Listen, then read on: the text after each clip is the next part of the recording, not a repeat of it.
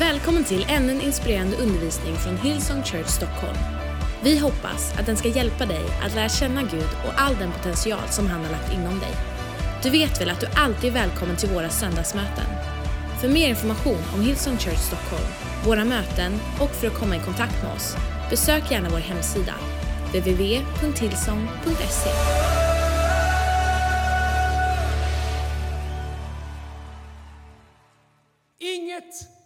förlorat, är titeln på min predikan. Inget är förlorat. När Jesus dog så, man la honom i graven. och Hans närmsta tog ner honom från korset och fick låna en grav av en man som hette Josef. När de smorde hans kropp i olika oljor och lindade den i linnedukar och la honom i vad man trodde var den sista vilan. Han som hade gett så mycket hopp till människor som hade följt honom. Maria från Magdalena, Maria Magdalena, Maria från Magdala. Maria Magdalena säger vi. Och hans mor, Johannes, många andra. Hade liksom byggt upp hela sin tillvaro runt omkring honom. Petrus hade gjort det. Johannes hade gjort det, Jakob hade gjort det. Andreas hade gjort det. Så helt plötsligt är allt det som man har byggt sitt fundament på i livet borta. Och man ser när man öppnar ett hål i en berg och lägger in honom där, man ser att han är död. Man ser när man stänger igen graven och lämnar honom till det man trodde var den eviga vilan. Bless you. Jag tar ett amen, jag tar en nysning, jag tar vad jag kan få.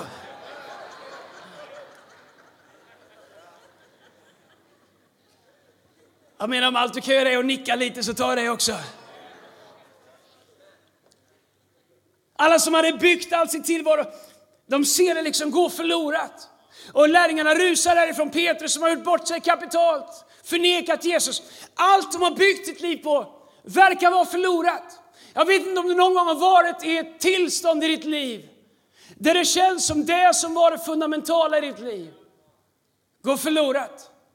Kanske en relation som gick i krasch. Kanske ett äktenskap som sprack. Ett företag som gick i konkurs. Ett barn som inte längre vill ha en relation med dig. Kanske var du gravid, bar på ett barn som föddes för tidigt och gick bort innan det fick börja leva. Kanske har du känt hur marken skakar när det som var så verkligt, så närvarande, så påtagligt försvinner. Kanske är det en vänskap du hade till någon, någon som sa, om så alla andra kompisar vi har överger dig så kommer jag alltid vara din kompis. Helt plötsligt så hamnar du i problem. Helt plötsligt så kanske du gjorde ett fel. Och när du vänder dig om för att söka stöd så fanns det ingen kvar. Villkorslös kärlek har förvånansvärt stora villkor ställda till sig. De tror att allt är förlorat. Men vad gör man när din situation inte matchar det som du hade hoppats på? När det inte gick som du hade trott? När det inte blev som det skulle? Mose han gick från att vara övergiven i, i, i vassen till att bli prins i det mäktigaste landet i världen i den tiden. Till att bli en brottsling på flykt för att ha stått upp för Israels folk som han var en del utav. Bara för att han hade följt sitt hjärta. Han hade egentligen gjort allting rätt. Han gick från övergiven till prins, tillbaks till en brottsling på flykt. Allting hade raserats. Har du upplevt någon gång att det verkar som allt håller på att gå förlorat? Om du säger det har jag aldrig upplevt, så skulle jag vilja säga grattis, men jag skulle nog egentligen säga vänta bara. För någon gång i livet, på något område i livet, så tror jag de flesta av oss får uppleva hur det känns när det känns som mattan under våra fötter dras undan. Mose goda avsikter lämnade honom med ett kraschat liv långt ute i öknen. Den där morgonen när allt gick snett och han såg Egypten som förtryckte hans, hans, lands, hans landsbröder. Den där morgonen hade han inte tänkt att han skulle agera överilat och därifrån leva ett liv på flykt. Förändring kan komma oerhört hastigt. Vi vaknar på morgonen och när vi lägger oss på kvällen så har livet blivit helt annorlunda utan att vi egentligen hade tänkt att det skulle bli så. Han gick från faraos palats till baksidan på öknen. Men vad gör du när det inte blir som du hade trott? När det inte blir, när det inte blir som det skulle? Jag tror att alla kommer få sin tro testad någon gång i livet. Minst en gång i livet och känna hur fundamenten vi står på skakar. Några av de kvinnor som hade följt Jesus fick uppleva hur det mest centrala i deras tillvaro startade. De förstår, kvinnor var annorlunda. De hade inga jobb, de hade liksom ingen karriär de kunde gå tillbaks till. Antingen så levde de med sin man, eller så, i det här fallet, kvinnorna som valde att följa Jesus, de hade hängt upp sin framtid på Jesus. Helt plötsligt så är de med och smörjer hans kropp med olja lägger honom i ett berg och rullar för en stor sten. Markus evangelium kapitel 16, vers 1 så står det så här. Om när de hör talas om att Jesus inte är där, förlåt, när de kommer tillbaks till graven för att göra i ordning honom en gång till. Så står det i Markus kapitel 16, vers 1. När sabbaten var över köpte Maria från Magdala, där har vi det, Magdala. Maria, Jakobs mor, och Salome välluktande oljor för att gå och smörja honom. Mycket tidigt på första dagen i veckan kom de till graven då solen gick upp. De sa till varandra, vem ska rulla bort stenen från gravöppningen åt oss? Men när de såg upp fick de se att stenen var bortrullad. Den var mycket stor. De gick då in i graven och fick se en ung man sitta på höger sida, klädd i lång vit dräkt. Och de blev mycket förskräckta. Men han sa till dem, var inte förskräckta. Ni söker Jesus från Nasaret, den korsfäste. Han är uppstånden. Han är inte här. Se, här är platsen där de la honom. Kvinnorna, jag tycker det är fascinerande. Det var nära att jag sa att jag är fascinerad av kvinnor, men det kan tolkas absolut helt fel. Bara av en kvinna är jag väldigt fascinerad. Det är ett livslångt commitment att försöka förstå mig på den fascinationen.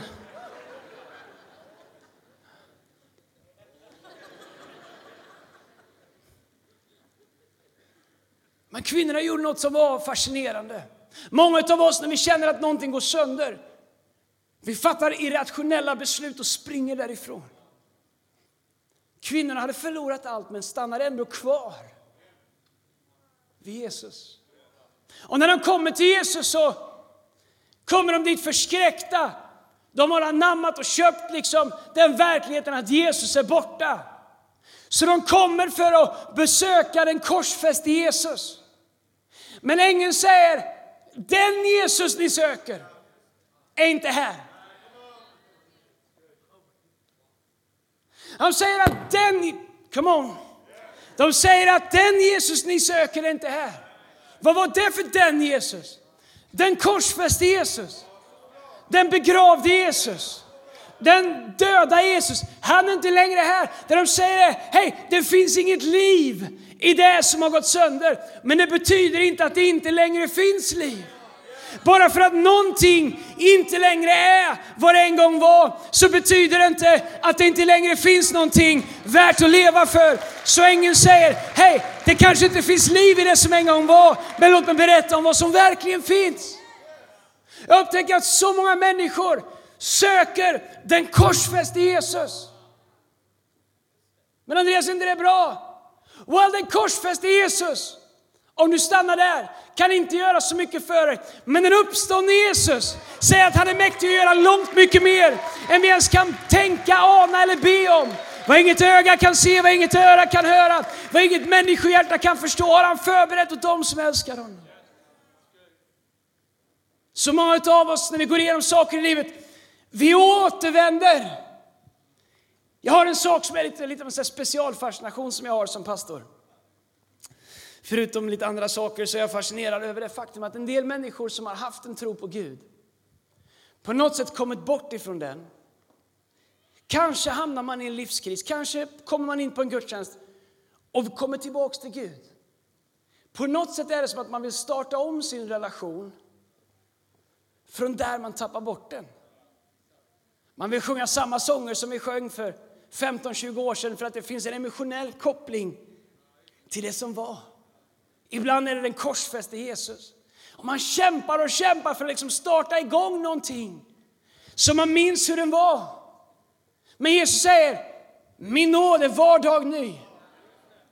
Han säger att han är, liksom, han är inte stillastående. Medan världen har, liksom, medan du har varit och gjort ditt så har Jesus fortsatt. Och jag inser att vi hittar inte Jesus där vi lämnade honom. Vi hittar honom där vi är idag. Och kanske är det en av kyrkans största utmaningar.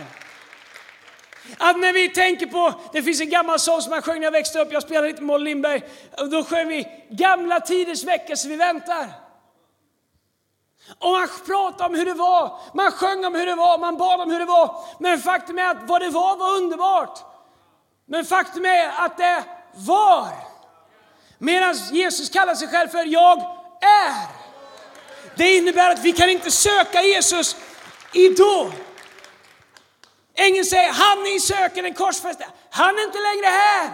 He has moved on. Han har gått vidare. Han lever, han är här. Så när saker och ting inte blir som du hade tänkt, så är det bästa du kan göra att fortsätta att stanna med Jesus. Fortsätt att stanna hos honom. Kvinnor hade förlorat allt, men de valde att stanna kvar hos Jesus. Därför kunde Gud ta dem ur deras hopplöshet och ge dem det de trodde var förlorat. Det visade sig för kvinnorna att inget var förlorat.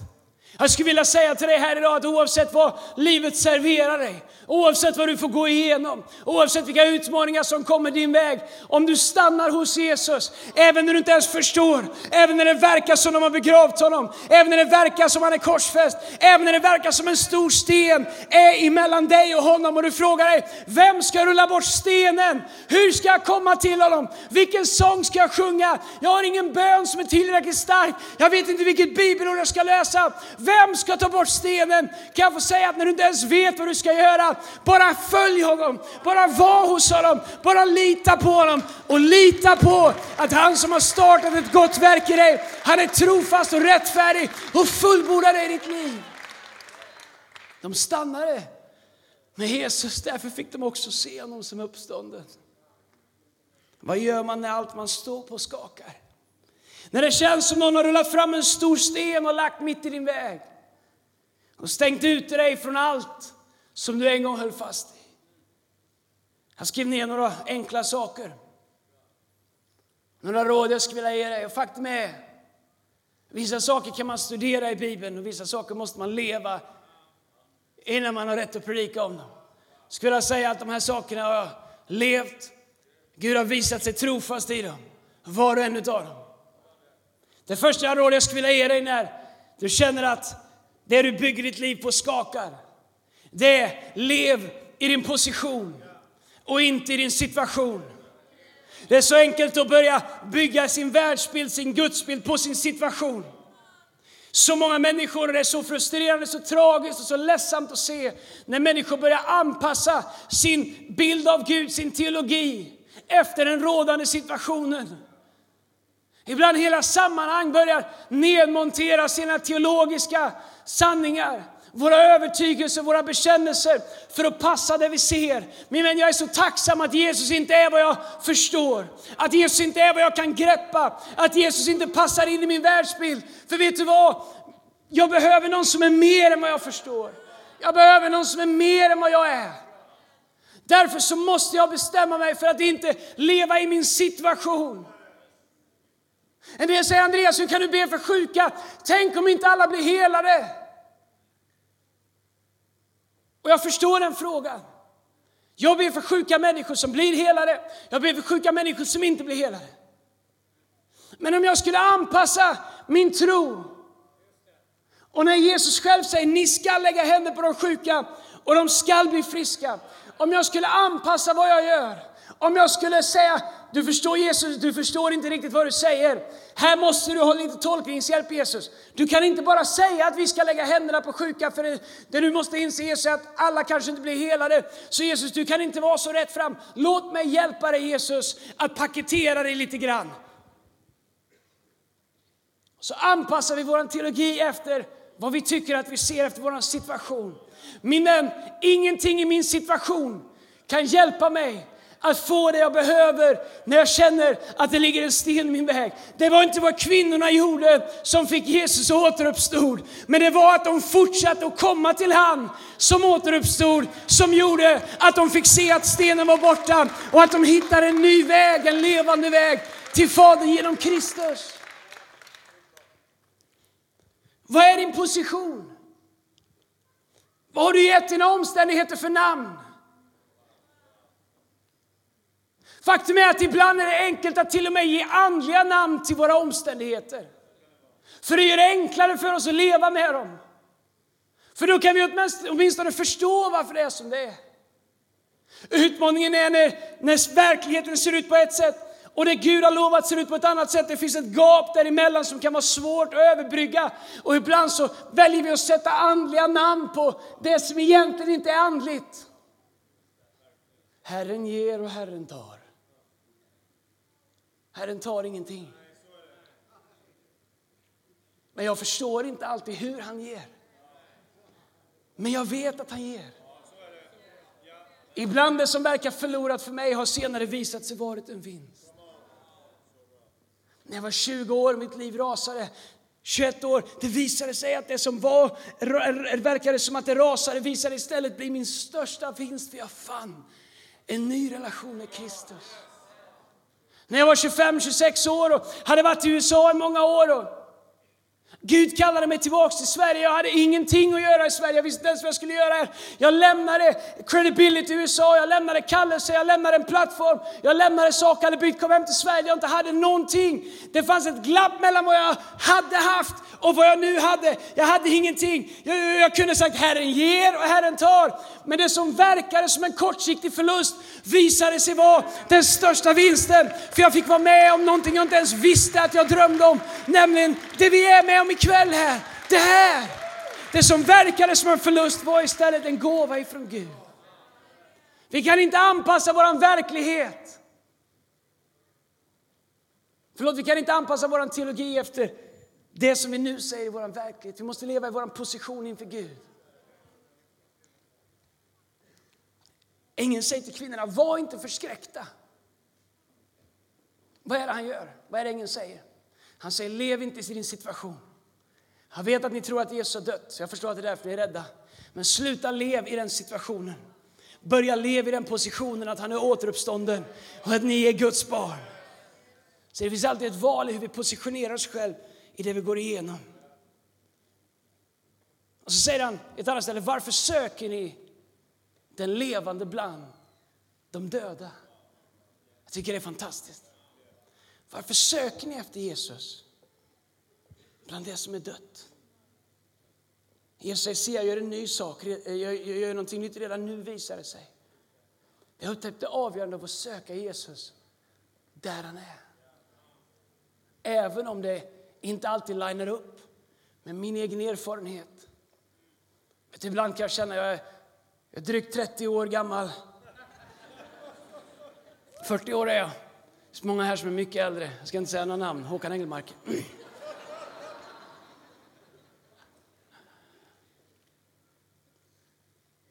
Ibland kan jag så här framme, vi sjöng här framme, så ungdomarna studsa och hoppa och krocka. Jag tänkte, ska, jag, ska, ska jag verkligen hålla på så mycket?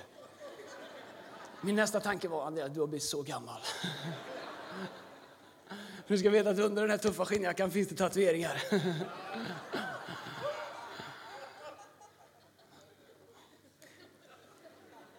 Jag har ingen aning varför jag sa det.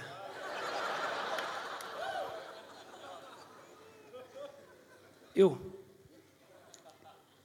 Ibland kan det finnas en frestelse att vilja ha det som vi har haft det. Jag kan bara säga till dig som är med i vår kyrka.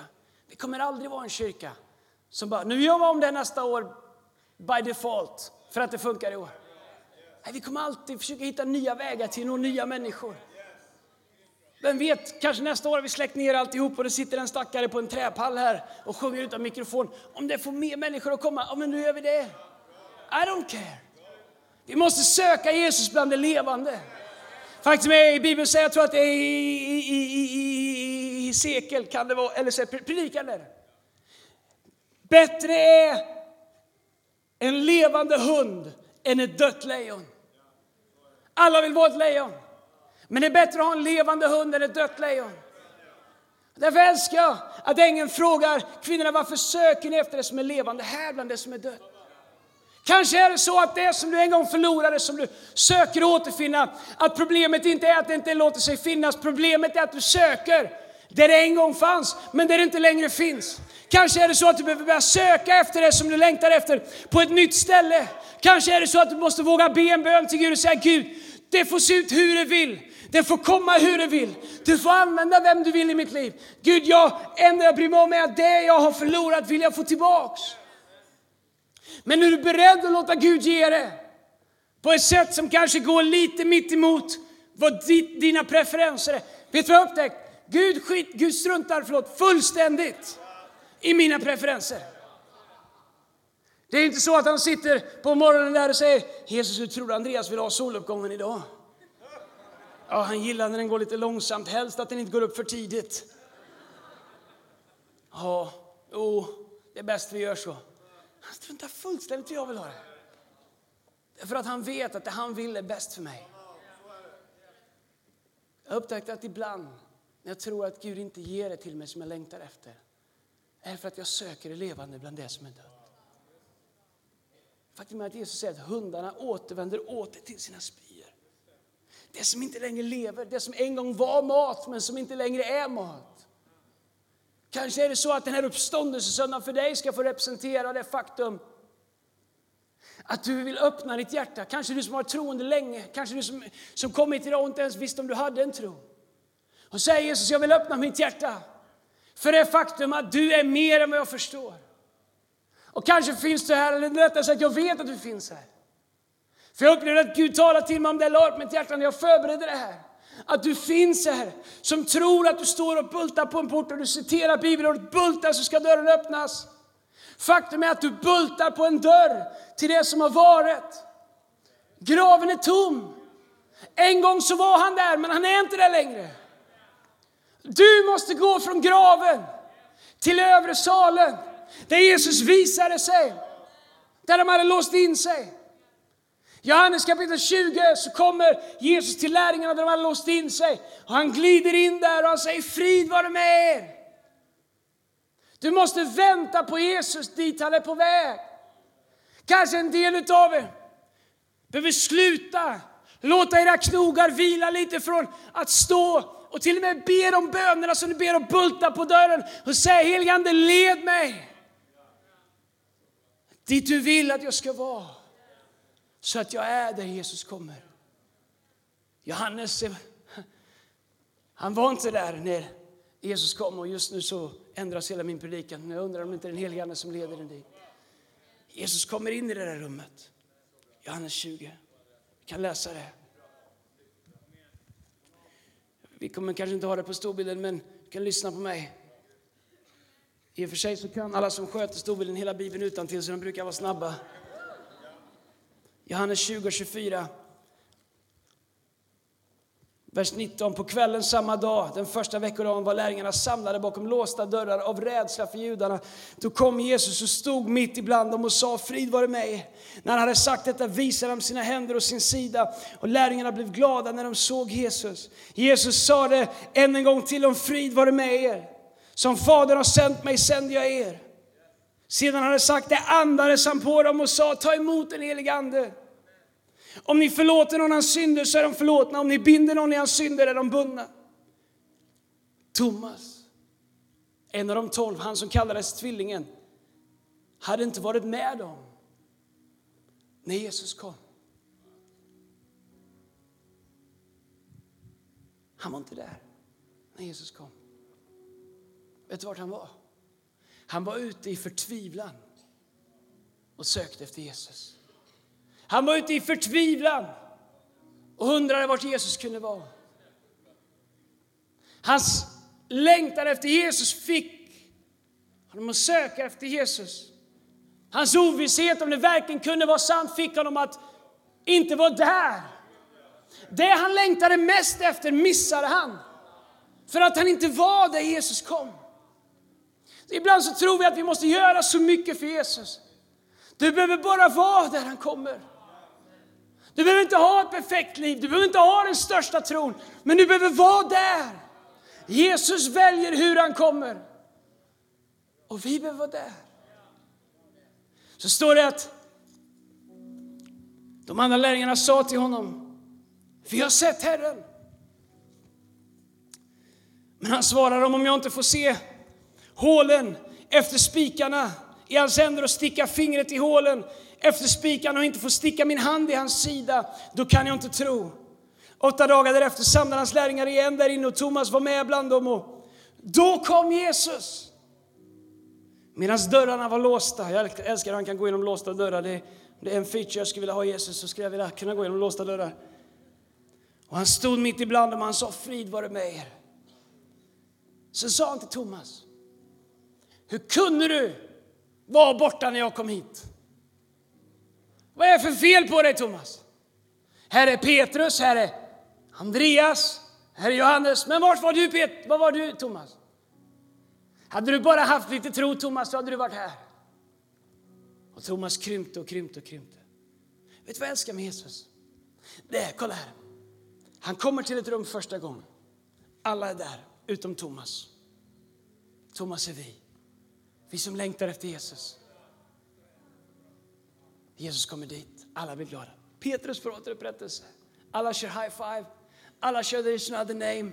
Alla avslutar med this is living now. När Jesus går därifrån, de kör kick out-låt åt Jesus när han går. Sen kommer Thomas tillbaka. Jag kan tänka mig att Thomas var rätt trött på Petrus. Men Petrus i allmänhet var säkert ganska dryg. Högljudd, bullrig, först och störst och du vet så här upp och ner. Bokstavsbarn. Och precis som jag. Bara för mycket hela tiden. Så Petrus kommer till Thomas. Thomas, Thomas, Thomas, du skulle varit här! Thomas, Thomas, Thomas, när du sprang ut och letade efter Jesus så var han här. Och Thomas säger, Petrus, om Andreas hade sagt det kanske, om Johannes hade sagt det möjligtvis, men om jag inte minns fel så är det bara några dagar sedan du svor och förbannade över Jesus. Så om du nu säger att han har varit här, så kan du glömma att jag köper det. Hans axlar var nedsjunkna. Hans hopp var borta. Det han hade byggt på hade skakat och försvunnit. Sen kom Jesus efter en vecka. Nummer ett, Thomas är där. Han gör ingenting mer än att han har sagt om inte jag själv får en egen upplevelse, inte om jag får se hans händer, sätta mitt finger i hålet där spikarna. Thomas han säger, han är ärlig, nu är han trött på att spela spel, nu är han ärlig. Han säger, här är vad jag behöver. Jag behöver att Jesus visar, mig för, visar sig för mig som han verkligen är. Jag vill inte se någon upphöjd Jesus som flyter en halv meter över marken, som kan göra piruetter utan att nudda golv. Jag vill se var spikarna satt. Jag vill se vart de spikade hans händer. Jag vill se vart spikarna träffade fötterna. Jag behöver se där de sprättade upp sidan sidan på honom efter att han hade dött för att tömma honom på vätska. Jag behöver se den riktiga Jesus, inte som jag har sett honom, inte som den som gick på vatten, inte som den som gav mat till tusentals människor, inte till den som helade Petrus svärmor, inte som den som jag har följt, inte det som den som förvandlade vatten till vin. Jag måste få se honom som den han är nu, som Jesus med hål i händerna, som Jesus med hål i fötterna. Thomas säger, om jag inte får se honom som han verkligen är nu, då kan jag inte tro. Vi kan ju tycka att vad borde man inte kunna tro utan det? Att Jesus borde döma honom. Att Jesus borde döma oss om vi säger Jesus. Om man inte får röra vid dig så är du inte på riktigt.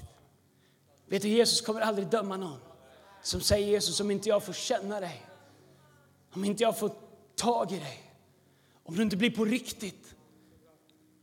Gå inte på en kristendom som säger att du behöver inte känna någonting. Du behöver inte få möta honom, det räcker att du bara bestämmer dig. Och det räcker inte att du bara bestämmer dig, det är bra att du bestämmer dig. Men vet du vad? Jesus säger att vi ska få liv och liv i överflöd, att ut i vårt inre ska det flöda strömmar av levande vatten. Det här livet med Gud, det går att uppleva. Det här livet med Jesus, det går att känna. Du kan känna när hans heliga Ande kommer över Du kan känna hans kärlek. Jag säger inte att varje ögonblick måste vara ett känslor. Du säger bara att vid något tillfälle när du får möta hans kärlek så känns den. Jesus kommer in i rummet igen. Alla är där. Petrus tänker, oh no, Thomas, nu är det kört. Du har ställt villkor på Jesus kärlek. Jesus har precis gått och dött, spikats upp, varit i en grav, varit inlindad av massa, massa tjejer, kletat massa olja över hela honom. Det var liksom fruktansvärt måste det varit. Och sen så lindade de in honom i massa vita tyger och sen så rullade han in bakom en sten. Sen låg han där i tre dagar utan att äta någonting. Han är en man, tre dagar utan att äta, det i sig måste vara liksom ett mirakel. Och sen så rullar han bort stenen, sen återuppstår han. Och Thomas, du kan inte tro att han finns. Jesus har gjort allt det här. Vet, ibland så tar vi vår teologi och lyssna på vad jag säger nu. Ibland så är det som att vi, vi, vi, liksom, vi, vi, vi lägger skuld på oss själva för att vi tycker att vi tror inte tillräckligt mycket, vi är inte tillräckligt starka. Jesus kunde ha kommit Thomas och sagt Thomas, du borde ha högre tankar om mig. Thomas, Jesus kunde ha kommit Thomas och sagt Thomas, du borde ha en större tro. Här går jag hela vägen ner i dödsriket och hämtar himmelrikets nycklar. Och du kan inte ens tro. Jesus kommer in. Älskar Jesus. Det här är varför jag älskar honom. Då kom Jesus medan dörrarna var låsta, vers 26, och stod mitt ibland dem och sa frid vare med er. Vad är det första Jesus gör? Vers 27. Sen sa han till Thomas, räck hit ditt finger och se mina händer. Räck hit din hand och stick den i min sida och tvivla inte utan tro. Thomas svarade, min Herre och min Gud. Thomas går ifrån att säga att man inte får röra vid Jesus. Jesus, du måste bli på riktigt. När Jesus kommer in i det rummet så har han ett ärende. Han vet att det finns en person där inne som har begärt någonting ifrån honom. Och Jesus går rätt in utan att döma Thomas. Så går han fram förbi Jakob, förbi Andreas, förbi Petrus, förbi Johannes. Så går han till Thomas och säger Thomas, här är min hand. Det är det här jag vet att du behöver. Thomas känner min sida, jag vet att det är det här du behöver. Thomas faller ner. Nu är det inte längre en åskådning, en lära. När Thomas faller ner på sina knän inför Jesus och säger min Herre och min Gud. Min vän, när din tillvaro skakar så är det ett ypperligt tillfälle att få uppleva Jesus som din Herre och din Gud. Om du stannar i din position och inte börjar leva i din situation. Om du stannar hos Jesus, då kommer han vara allt vad du behöver. Resurrection Sunday, uppståndelsesöndagen. Det handlar om att när vi inte kunde komma till Jesus så kommer han till oss. När vi tvivlar i vår tro och inte ens vet om den kommer bära oss. Om vi bara stannar hos Jesus så kommer han komma till oss. Och samma löfte om kraft som lärjungarna fick i Apostlagärningarna 1 och 8 när de sa ni ska få kraft, den helige Ande kommer över er. Samma löfte finns för dig min vän. Men vem fick den kraften? Alla de som var samlade i den övre salen. Om du, inte ens, om du är ikväll så säger att jag orkar inte ens be längre. Jag orkar inte lovsjunga längre. Men det ligger en sten i vägen för allting. Jag säger det är okej. Okay. Bara stanna på rätt ställe. Bara stanna i hans hus. Stanna hos honom. Börja inte förhandla med ditt hjärta. Börja inte förhandla med din gudsbild. Börja inte förhandla med din teologi. Börja inte göra om Jesus till att passa in där du är. Bara för att du inte är i det rum du borde vara. Börja inte göra om Jesus till att på något sätt funka utanför rummet. Gå tillbaks till rummet och säg Jesus, jag behöver att du kommer och möter även mig. Jesus, jag vet att du mötte Petrus. Jesus, jag vet att du mötte Johannes. Men Jesus, jag behöver att du även möter mig. Jag behöver att du blir på riktigt för mig. Därför att han säger att det var våra sjukdomar han bar. Det var vårat straff han tog på sig. Det var ditt straff han tog på sig. Det var dina sjukdomar han bar.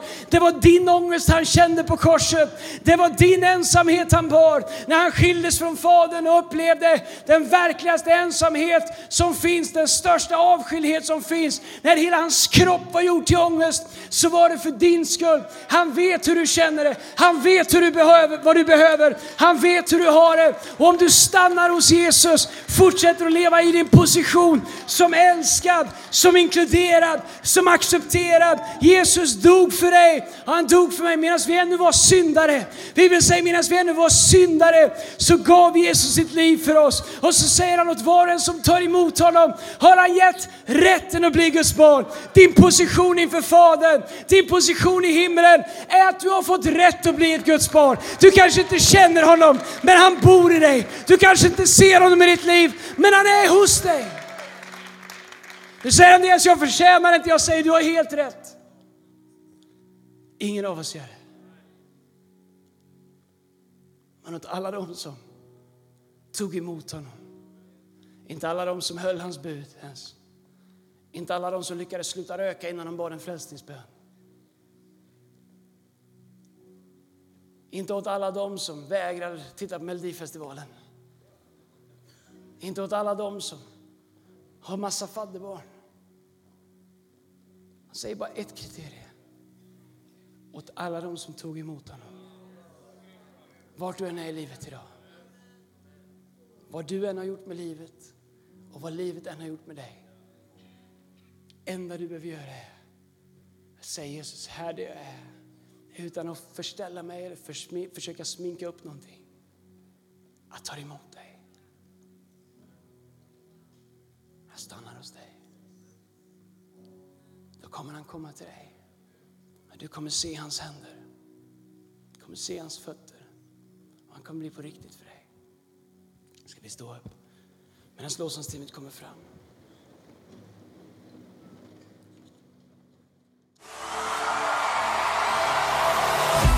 Tack för att du har lyssnat. Om du vill veta mer om Hillsong och mer om vem Gud är, kontakta oss gärna. Eller gå in på www.hillsong.se. Och kom ihåg, du är alltid välkommen till våra gudstjänster. Om du vill ha mer information och uppdateringar av pastor Andreas Nilsen, följ honom på Twitter, Instagram och Facebook där hans användarnamn är Andreas Nilsen.